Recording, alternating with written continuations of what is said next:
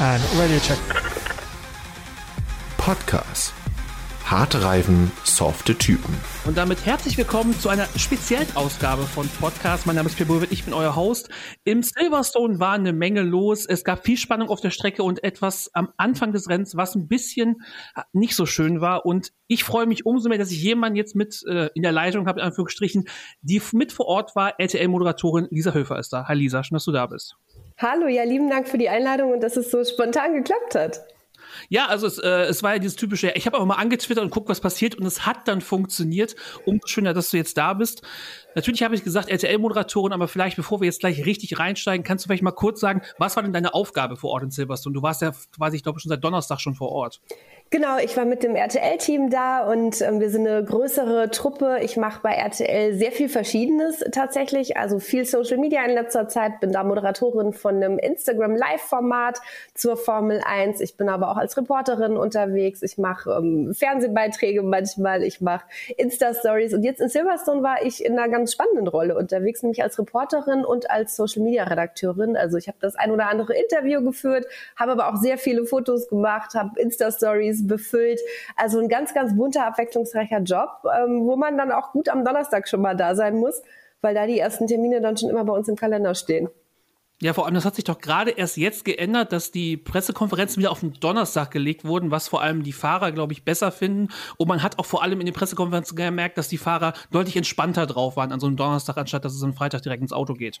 Ja, so war das früher ja tatsächlich auch immer. Man muss sagen, obwohl die Pressekonferenz quasi mal eine Zeit lang auf diesem Freitag lag, es gab dann immer trotzdem donnerstags Medientermine. Also das hat sich nicht geändert. Wir haben oft einzelne Interviews mit den Fahrern. Es gibt oft Aktionen für Fernsehsender aus aller Welt. Und es war eigentlich eher so eine Doppelbelastung für die Fahrer, dass das jetzt so schon für alle, glaube ich, ein bisschen sinnvoller wieder war.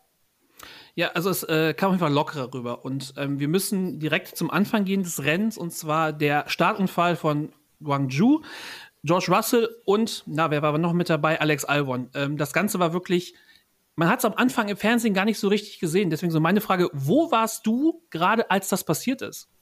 Also es ist eine ganz spannende Situation, das weiß vielleicht der ein oder andere gar nicht. Wenn man bei der Formel 1 arbeitet, dann guckt man in der Regel nicht auf die Strecke, sondern ist im Paddock und guckt sich den Rennstart und das ganze Rennen auf Monitoren an. Also es gibt eine Ecke, da sind die meisten Journalisten zusammen und da war tatsächlich auch ich. Das ist der sogenannte TV-Pen, also die Ecke, wo die TV-Journalisten stehen, alle mit ihren Kameraleuten in kleinen Grüppchen nach Sprachen aufgeteilt, wo dann die Fahrer zu den Interviews auch anschließend hinkommen, wenn einer ausgeschieden ist während des Rennens, ansonsten nach dem Rennen. Und da gibt's eine große Leinwand, auf die dann ja, 20, 30 Journalisten, Kameraleute gucken. Da stand ich auch dabei. Ja, da haben wir natürlich erstmal geguckt, kommt Max Verstappen vorbei, setzt sich Carlos Sainz durch. Ich habe aber ehrlicherweise relativ schnell gecheckt, dass da was passiert ist. Also man sah das ja in der Totale nur so ganz kurz aus dem Bild rausfliegen. Aber was man da sah, war ja schon, dass sich das Auto überschlagen hat und dann sah man es ganz lange gar nicht. Und das ist natürlich dann erstmal kein guter Moment. Also da ähm, stockt einem auch als Journalistin erstmal der Atem und man merkt dann auch direkt so, alle sind ruhig, alle gucken gebannt auf die Monitore. Auch die Zuschauer, die super euphorisch waren, als es endlich losging, sind dann wirklich sehr, sehr schnell verstummt. Und ja, war eine komische Situation, muss ich ganz, ganz ehrlich sagen. Also man muss vor allem auch sagen, man hat es vom Bildschirm auch nicht so richtig begriffen, weil man hat sich sehr darauf konzentriert, was vorne passiert ist. Und vor allem, man wurde dann im Laufe der Zeit ein bisschen damit alleine gelassen, weil im Fernsehen gab es erstmal nichts zu sehen. Und ähm, wenn man, also ich habe immer so das Gefühl, wenn die Kameras gar nichts zeigen, habe ich mal ganz schlechtes Gefühl. Genau, also das ist eigentlich auch genau das Gefühl, das ich hatte. Das ähm, kennt der ein oder andere, der die Formel 1 verfolgt, vielleicht auch. Wenn Unfälle passieren, dann wird erstmal weggeschnitten. Wenn man nicht sofort weiß, wie ernst es ist, was da genau los ist, dann zeigt die Formel 1 keine Bilder. Finde ich absolut richtig, auch wenn ich natürlich verstehen kann, dass die Menschen sagen, ich will aber sehen, was passiert ist, zeigt doch eine Wiederholung. Aber im ersten Moment geht es halt wirklich darum zu gucken, was ist dem Fahrer passiert, wie schlimm ist das, da einzugreifen und nicht direkt die großen Slomos einzuspielen, ohne zu wissen, was überhaupt los ist. Aber klar, das Gefühl, je länger man nichts sieht, desto schlechter wird das im Endeffekt, desto mehr Sorgen macht man sich auch. Das war bei uns tatsächlich auch so. Wir standen dann da zusammen mit den ähm, verschiedenen Kolleginnen und Kollegen. Jeder hat dann überlegt, wen sieht man jetzt gerade. Das war dann so ein bisschen Ausschlussverfahren George Russell wurde relativ zügig eingeblendet, okay, der war es nicht. Dann sah man das Auto von Elben, der war es auch nicht. Ich hatte dann tatsächlich von den Farben her wahrgenommen, dass das irgendwie weiß-rot war, was da abgeflogen ist. Und das ist dann eigentlich klar Haas oder Alfa Romeo. Und man ja, stand dann da und hat so ein bisschen gepuzzelt im ersten Moment. Wen sieht man jetzt? Wer trackt noch? Ähm, es gibt ja mal so einen kleinen, kleinen Bildschirm auch mit dem Fahrradtracker. Wer bewegt sich noch? Wen sieht man da jetzt nicht? Und so haben wir tatsächlich im ersten Moment dann auch ähm, zusammen überlegt, wer ist da jetzt eigentlich abgeflogen? Und ähm, ja, du hast es gesagt, man hat ganz, ganz lange nichts gesehen. Und das waren wirklich auch für uns keine schönen Momente, weil man sich natürlich Sorgen macht, was ist da jetzt passiert und wie schlimm ist das vielleicht? Wie war das denn so um euch herum? Also wir mal ausgenommen von diesem TV-Panel, die Fans drumherum. Also wie hat so, wie hat die Strecke darauf reagiert, auf das, was passiert ist? Also man hat das im Fernsehen gar nicht so richtig mitbekommen, wie jetzt die Fans darauf reagiert haben. Also es war einfach von einem Moment auf den anderen absolut still. Also wir können von unserem Ort aus quasi nicht direkt auf die Strecke gucken, weil die Strecke quasi ein bisschen höher ist. Wir sind dann ähm, da ist ja auch in Silverstone das große Gebäude, dass man jetzt nicht über die Strecke gucken kann, aber man hört ja am Anfang, wie die Leute jubeln, wie sie dann irgendwie laut werden, gerade als es dann den ähm, Überholvorgang bei Max Verstappen gegen Carlos Sainz gab.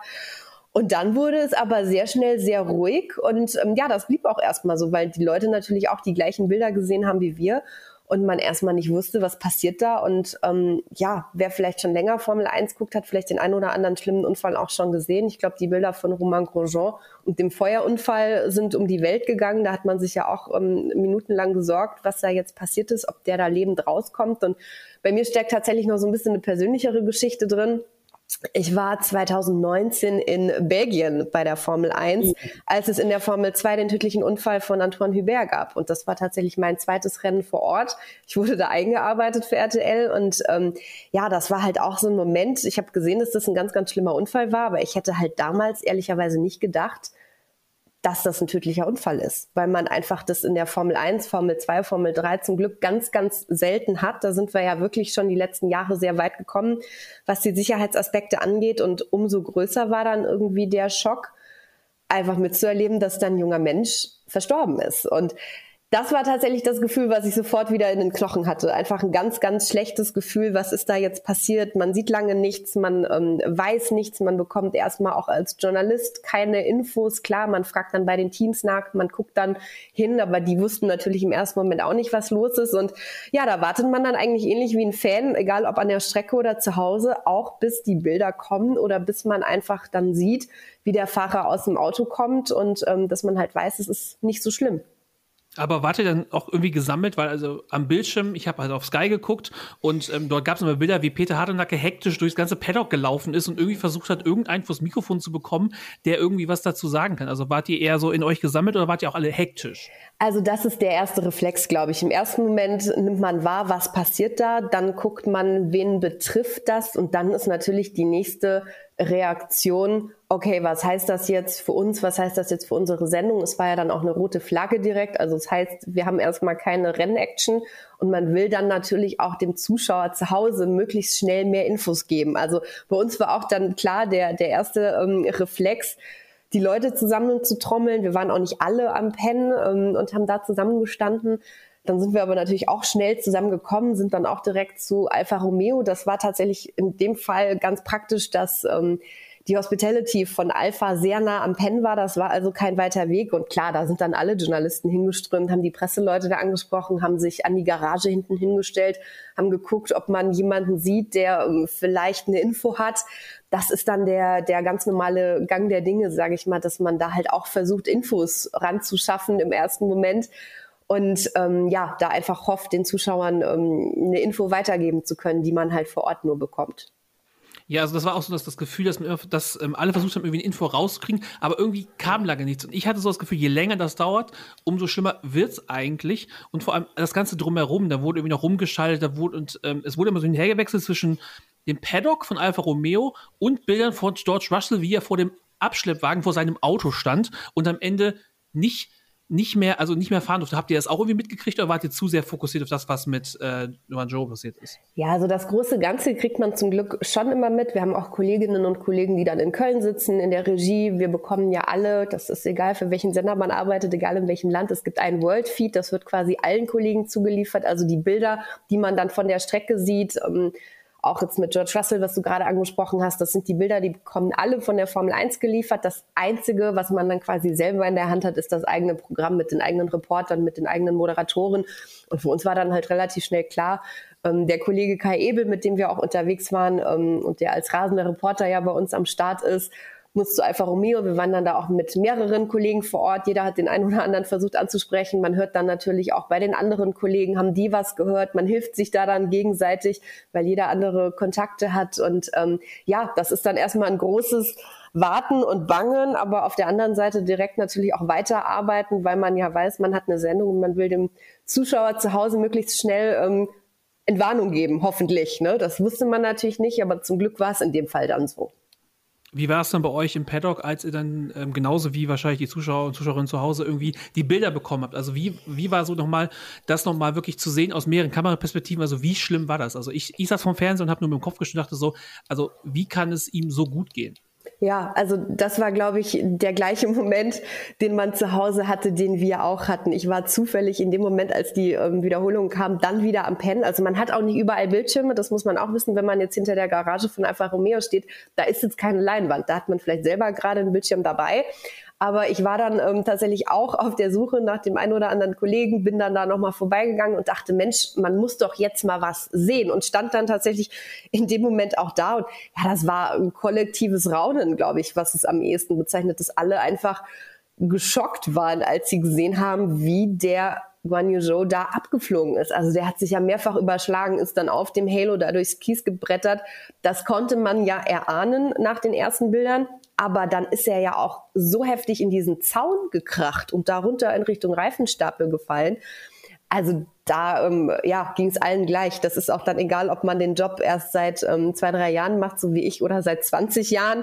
Ich stand da auch neben Kolleginnen ähm, von Sky UK, die machen das schon ein bisschen länger, die waren genauso geschockt. Und ähm, ja, man malt sich dann im ersten Moment natürlich das Schlimmste aus. Also ganz klar, gerade weil man so lange nichts sah, aber dadurch, dass man es dann sah, dachte man schon dann, okay, ähm, jetzt ist die Situation irgendwie aufgelöst, jetzt ist es vielleicht nicht ganz so tragisch, wie es aussieht. Und die Info kam ja dann zum Glück, nachdem man die Bilder sah, recht zügig, dass man auch von Alpha gesagt hat, er ist jetzt im Medical Center, er ist bei Bewusstsein. Das waren so die ersten Infos.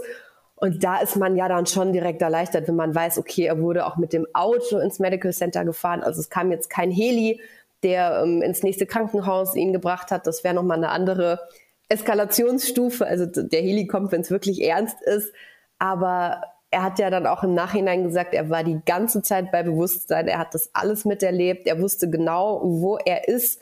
Und ja, also eine Stunde später ist er bei uns am Paddock vorbeigelaufen. Da haben wir gesehen, dem geht's gut, alles ist okay. Klar, Schreck hatte er vermutlich auch gut in den Knochen, so wie alle, die das gesehen haben, aber dass er da so unverletzt rausgekommen ist, also wenn man die Bilder sieht, dann ähm, kommt natürlich schon immer so der Gedanke, dass es irgendwie ein kleines Wunder ist, auch wenn man das Wort nicht überstrapazieren sollte, ich weiß. Also vor allem, ihr habt ja auch da alle Möglichkeiten, Informationen zu bekommen. Und ich hatte zu Hause auch Fernseher an, WhatsApp-Gruppe auf, Twitter auf. Wie ist es denn so mit den Leuten, die ja an der Strecke waren? Also wie haben die am Ende mitbekommen, dass es Guan Zhangzhou entsprechend gut geht? Also an der Strecke ist tatsächlich der, der beste Fall dann, dass sie natürlich auch die Bilder sehen. Und da ist natürlich ähnlich, wenn man die Bilder sieht, weiß man, es ist wie im Fernsehen vermutlich nicht ganz so schlimm, aber es gibt ganz oldschool einen Streckensprecher. Und der ähm, gibt wichtige Infos durch und der kann auch Teamradios einspielen, also ähnlich wie wir ah. das im ah. Fernsehen kennen. Und das erste Teamradio, was da, glaube ich, eingespielt wurde, wenn ich es richtig im Kopf habe, war das, was Walter Bottas bekommen hat. Der hat sich ja dann auch erkundigt und hat dann die Info bekommen, der ist okay. Und das hat man dann auch an der Strecke gehört. Und da haben die Leute dann auch wirklich aufgeatmet, ein bisschen applaudiert. Also da hat man schon so gemerkt, okay, es ist jetzt so eine Erleichterung irgendwie bei jedem zu spüren, weil egal, ob man das an der Strecke sieht, ob man das aus dem Paddock sieht, ob man das zu Hause im Fernsehen sieht, der, der erste Schock, der war, glaube ich, überall sehr, sehr ähnlich. Ja, so, also das war ja auch dann ein Einstieg in ein Rennen, was am Ende noch sehr spannend gewesen ist. Also wie lange habt ihr so gebraucht, um den Schalter wieder umzulegen zu, naja, jetzt geht das Rennen gleich wieder los? Ja, das ist ähm, ein Stück weit schon ein Spagat, muss man ehrlicherweise sagen. Ich ähm, glaube, mir fällt das persönlich manchmal sogar noch einen Zacken schwerer als dem einen oder anderen, einfach weil ich noch nicht so lange dabei bin und weil ich eben wirklich so ein bisschen geprägt bin von diesem Belgien-Rennwochenende. Das ähm, ja, steckte mir schon sehr in den Knochen damals. Ich denke da auch heute immer mal wieder dran, wenn ich irgendwie einen Unfall sehe, einfach weil es für mich so das erste Mal war, dass ich wirklich mit dem Thema da kann man auch sterben. Also natürlich weiß man, dass Motorsport gefährlich ist und wenn man sich mal ein paar Jahrzehnte zurückerinnert, da war das ja, ich will jetzt nicht sagen fast normal, aber ein Stück weit eben schon, dass man halt eine Saison angefangen hat und wusste, das wird jetzt eher im Laufe des Jahres nicht so sein, dass die am Ende alle wieder so beisammenstehen, aber das kennen wir ja in unserer Generation, will ich mal sagen, zum Glück gar nicht so. Und umso härter trifft einen das natürlich dann, wenn so unerwartet so ein tödlicher Crash passiert. Aber man wusste ja dann, es geht ihm gut. Und für mich war so ein bisschen der Moment, als er dann plötzlich durchs Fahrerlager gelaufen ist und da ankam, dass ich dachte, okay, gut, also es ist noch nicht mal irgendwie ein Arm gebrochen, sondern der kann da selber reinkommen, der sieht okay aus. Es ist irgendwie alles entspannt und ihm selber ähm, geht's einfach gut. Und dann fokussiert man sich einfach wieder auf das Rennen, weil man ja auch weiß, man, man hat irgendwie noch einen Job zu machen und es, es geht weiter. Also ich glaube, jeder geht da ein bisschen anders mit um. Ich bin da vielleicht noch nicht ganz so gut, das dann schnell abzuschütteln. Aber am Ende des Tages wusste man, es ist jetzt nichts Schlimmes passiert und das hat es dann auch irgendwie leichter gemacht, doch sich wieder auf das Rennen zu freuen, weil wie du schon gesagt hast, es ging ja dann wirklich rund. Es war so viel los. Man hatte es fast am Ende schon wieder vergessen. Das will ich jetzt gar nicht sagen, aber gefühlt war es ein bisschen so. Also als ich dann am Podium stand, direkt neben den Ferrari-Mechanikern, die den Carlos Sainz gefeiert haben und mir in die Ohren gegrölt haben, da hatte ich den Unfall ehrlicherweise dann nicht mehr direkt ähm, im Kopf. Also es wurde dann im Laufe des Rennens immer wieder mal aufgerollt. Man hat Bilder von Alex Albon gesehen, der jetzt gleich ins Krankenhaus musste, weil er sich wirklich, also zumindest laut den Bildern, wirklich stark an der Hand verletzt hat. Das sah wirklich äh, sehr schlimm aus. Und George Russell, der war so ein bisschen geknickt, weil er im Prinzip aufgrund seiner seines Sportsmanship, weil er einfach aus dem Auto gestiegen ist und wirklich wie ein Besenkter nach Joe schauen konnte, deswegen das Rennen nicht zu Ende fahren konnte. Und das tat mir persönlich so ein bisschen leid. Ja, war irgendwie eine unglückliche Situation, wobei ich finde, das zeigt halt sehr, sehr deutlich, was George Russell für ein Typ ist. Also der hat jetzt nicht dran gedacht, was ist mit mir, was ist mit meinem Rennen, sondern für den war das Wichtigste und so sollte es in meinen Augen auch sein, was ist da mit meinem Kollegen passiert. Der hat den Crash auch gesehen, der hat den Abflug gesehen.